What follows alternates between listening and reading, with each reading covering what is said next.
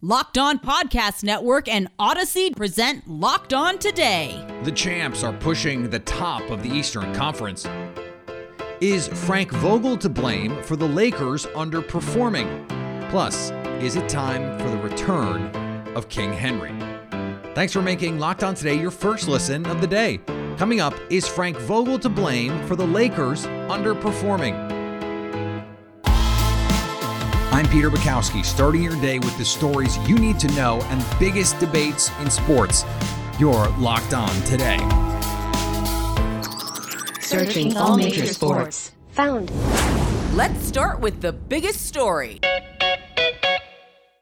The Milwaukee Bucks, when the big three play, are now 17 and 3 this season. They beat the Memphis Grizzlies on Wednesday night, 126 114 behind a balanced effort. Giannis, Khris Middleton, Jrue Holiday joining me now.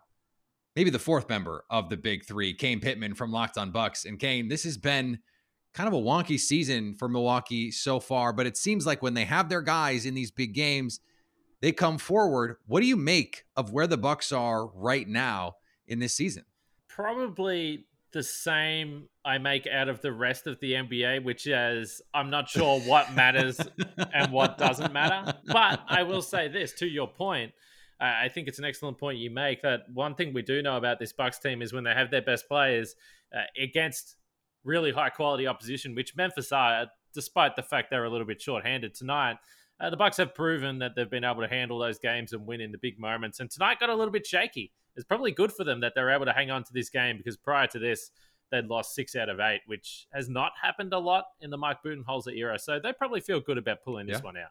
You know, I hate to go cross sports on you here, but something that Aaron Rodgers mentioned recently was that last year the Packers did not face enough adversity, and he felt like that adversity hardened them. Obviously, the Bucks won a title last year; they faced plenty of adversity, but I think you can make the case that a few years ago, when the Bucks rolled through and then into the bubble, they had not faced enough adversity do you think there is something to that, that that these sorts of moments or these six of eight streaks can actually be instructive for a team like Milwaukee, who, at least based on last year, has shown they're willing to be adaptive and try some things to get back on track? Yeah, I think this year it's been kind of forced change. Last year, I think that they changed some stuff that they did defensively and on the offensive side of the ball. Giannis had the ball out of his hands a little bit more. Jrue Holiday could take some of that responsibility, but I think that was kind of forced in the way that the Bucks understood that just having one plan of attack that's very dominant night in, night out potentially won't work through a postseason run. This year, it feels like it's been a little bit more forced in uh, in the way that they just haven't had guys available. And the one staple that they've had in the lineup over the last three seasons has been Brook Lopez, and he's only played one game, which was on opening night, which feels like it was about three years ago. So they've had to change a lot of things that they've done. But to your point, I think that's what helped them in the postseason when they were trailing 2 0 in multiple series, when they were facing smaller lineups, different lineups, they seemed better prepared. So, overall, I don't think that there's any panic in this team, but you're right. I think facing a little bit of adversity builds character, builds toughness, and maybe more than anything, it allows you to stay calm when there's no other reason why you should be. I think there is a calmness too when you look around the rest of the Eastern Conference. Philadelphia, they have a trade to make. We don't know if they're going to make it. Uh, the the Nets, they are in in flux in a, a, number of different ways right now. If you're the Bucks, you got to be thinking, hey, if we just take care of us, we're going to be fine. We're going to be right where we want to be. I think this is the reason why when I hear people talk about the fact that no one's talking about the Bucks, no one cares about Milwaukee, no one wants to talk about them as a contender. I'm like, who cares? The reason the Bucks haven't been a, a, prominent team to talk about, yes, of course, the small market stuff is a little part of it, but the second part is there's never any drama, there's never any trouble. They're consistent. Yeah. Everyone this is not something that people said about Milwaukee in the past. Shout out to Frank Madden, my co-host on Locked On Bucks, who says never trust the Bucks in the past, but now everyone trusts the Bucks. So that's right; they're the safe bet uh, heading into the postseason, pending health. Now, here's what you need to be locked on today. Joel Embiid tied his career high with 50 points in get this 27 minutes leading a dominant third quarter that carried the Philadelphia 76ers to a 123 110 victory over the Orlando Magic on Wednesday night. Embiid, just for good measure, added 12 rebounds and three blocks while making 17 of 23 field goals and 15 of 17 free throws. The four time All Star and MVP candidate played just 58 seconds of the fourth quarter. man, 50 in 27 minutes. Yeah, it was against the Magic, but like, who cares? That's incredible. It wasn't 50 for DeMar DeRozan, but it was still an impressive night for him and the Bulls. What's up, Bulls Nation? Matt Peck here from Locked On Bulls with your post game takeaway. Well, the Bulls finally end their four game losing streak by snapping Cleveland's five game winning streak. The Bulls beat the Cavs 117 104 the final in Chicago tonight.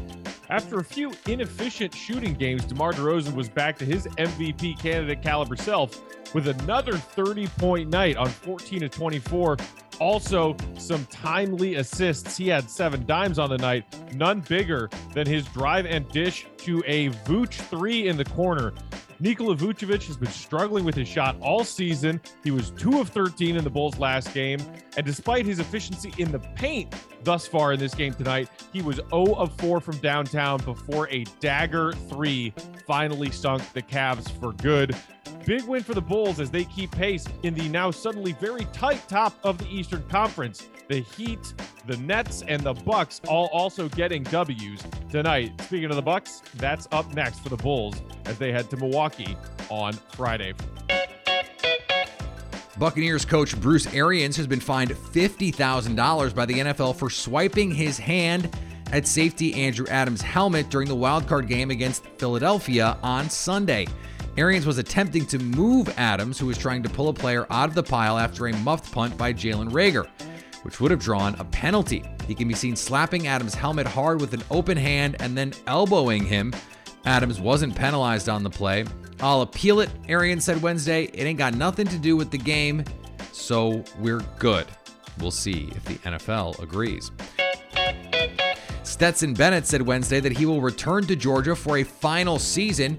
The quarterback he replaced, JT Daniels, won't be. Daniels and Bulldogs receiver Jermaine Burton both entered the transfer portal Wednesday, with the news officially coming around the same time that Bennett took to social media to say he'll be back in 2022, posting, One more year, let's roll. That's what happened last night. Here's what to look for coming up on betonline.ag, your number one spot for all the football action this season. We are now just two days away from the second round kicking off in the NFL playoffs. The Packers host the 49ers. They are six point favorites on betonline.ag. The Tennessee Titans got to sit back and watch the wild card weekend along with the Packers. Now they face the Cincinnati Bengals and Joe Burrow. The betonline.ag line for this is Tennessee giving three and a half. And the two teams that had huge blowouts in wild card weekend, the Bills and the Chiefs, they face off in Kansas City in what could be a potential classic. The betonline.ag line for this game is KC giving two and a half. For all your gambling needs, betonline.ag has you covered. Head to the website or use your mobile device to sign up today to get a 50% welcome bonus on that first deposit. Don't forget to use the promo code locked on to get that bonus. Here is another story you need to know. The Los Angeles Lakers are underperforming, despite a roster that reads like an all star roster. You know, maybe a 2018 all star roster, but a roster that is expected to do better than seventh in the Western Conference. So, how safe is head coach Frank Vogel? Our locked on NBA insider Antonio Daniels joined our Daniela Bruce to discuss. Frank Vogel right now, supposedly on the hot seat in LA as the Lakers head coach. Let's get your general thoughts on that. Should he be on the hot seat right now? I don't think so. All right. But I also know how this league works. Um, when a team plays well, we praise the players, and when a team struggles, we criticize the coach. Mm-hmm. It's always the way it works. Um, you know, two years removed from winning an NBA championship, and a lot of the credit went to LeBron James. You know, I get it. A lot of the credit went to Anthony Davis. I get it. But then in the offseason, they made some moves. Mm-hmm they made some moves. And, you know, they chose to bring in Russell Westbrook. They chose to bring in Carmelo Anthony, bring Dwight Howard back. So, uh, and, and you get rid of key um, role players. You get rid of a Kyle Kuzma. You get rid of a Montrezl Harrell. You get rid of a KCP. You get rid of a Alex Caruso. Or you choose not to bring these guys back. And then when things don't click immediately, now that's on Frank Vogel. I, am sorry. I, I just can't rock with that. Right. You have to point out, too, that both Anthony Davis and LeBron James have missed a significant right. number of games. Those are key components to this Lakers team. No question. You know, they play, they're 22 and 22 right now. Anthony mm-hmm. Davis has missed 17 games. LeBron James has missed 12.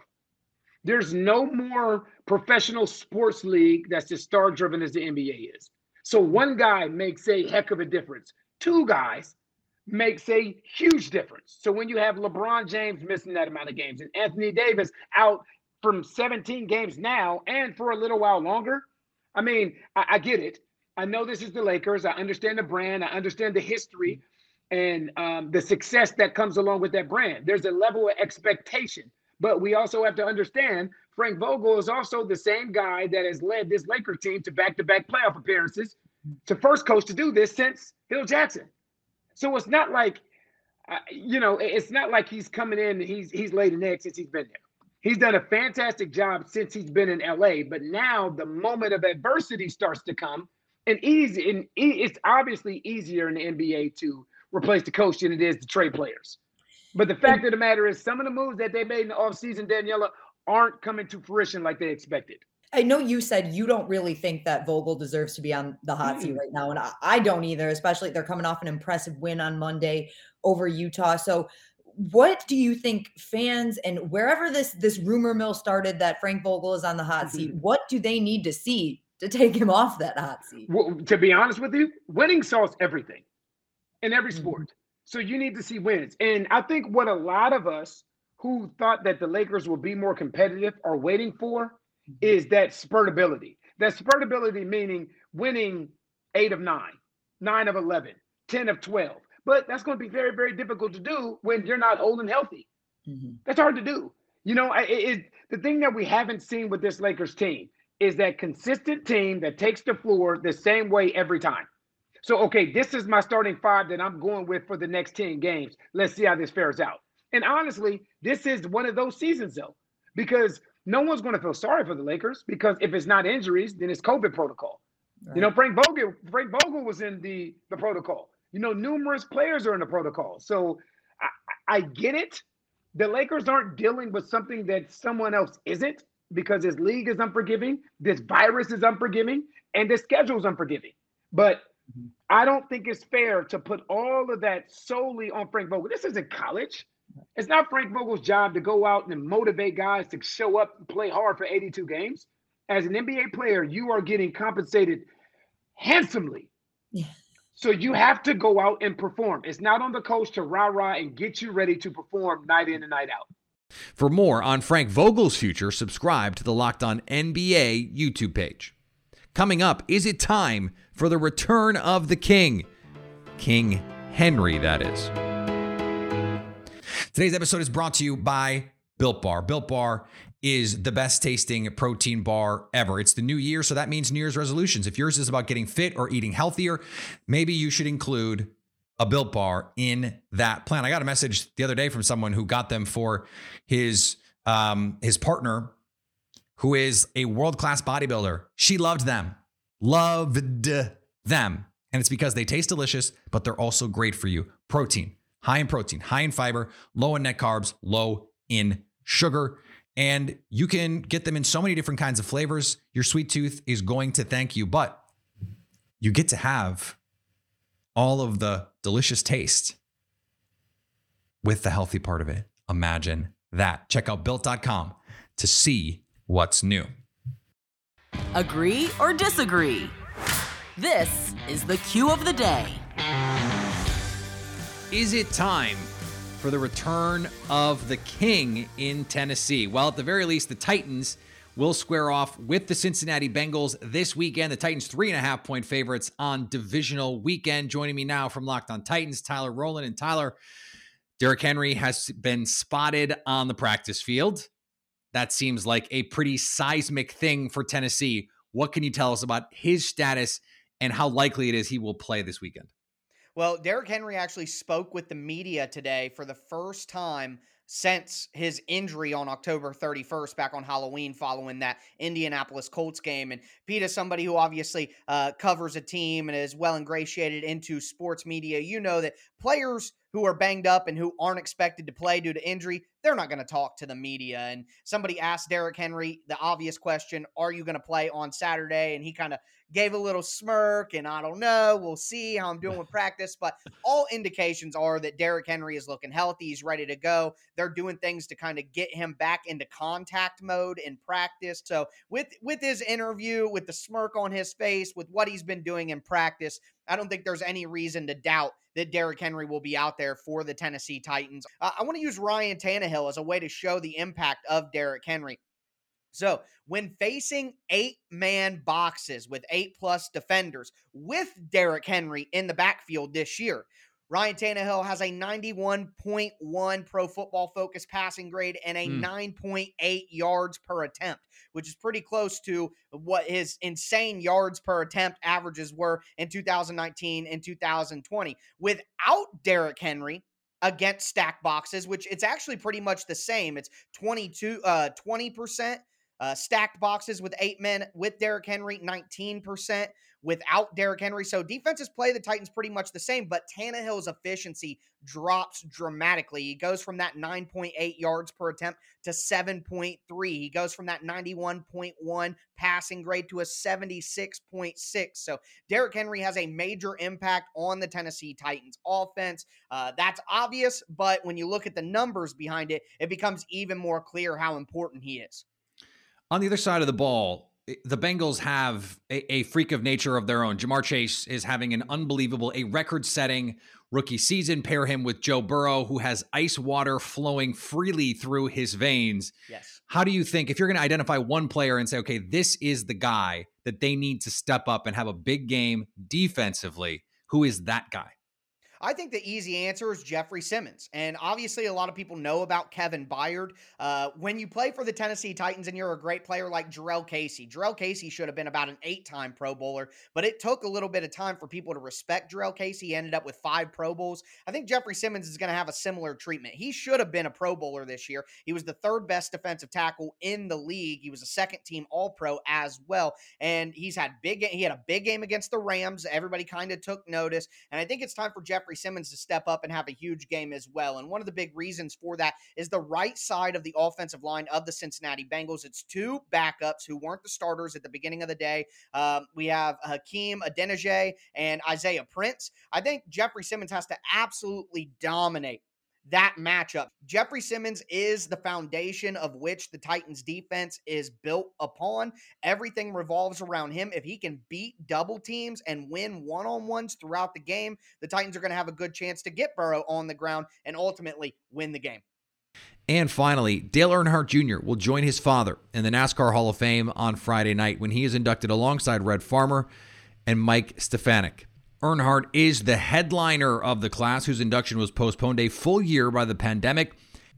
He is being celebrated for his performance accomplishments 26 career Cup Series victories that include a pair of Daytona 500 wins and two championships in NASCAR's second tier series, but also for the enormous role he's taken on since his father was killed 21 years ago on the final lap of the Daytona 500. Earnhardt, on what his father would think I think he certainly would be happy and proud, but also typical dad going, Well, if you try a little harder, or if you had done a little different there, and maybe you should prioritize this, Earnhardt said. That's exactly what I would expect from him, and I would welcome that type of criticism today. Coming up Friday, two blowouts on wildcard weekend. What gives with the Chiefs and the Bills? So, at least until tomorrow, stay locked on today.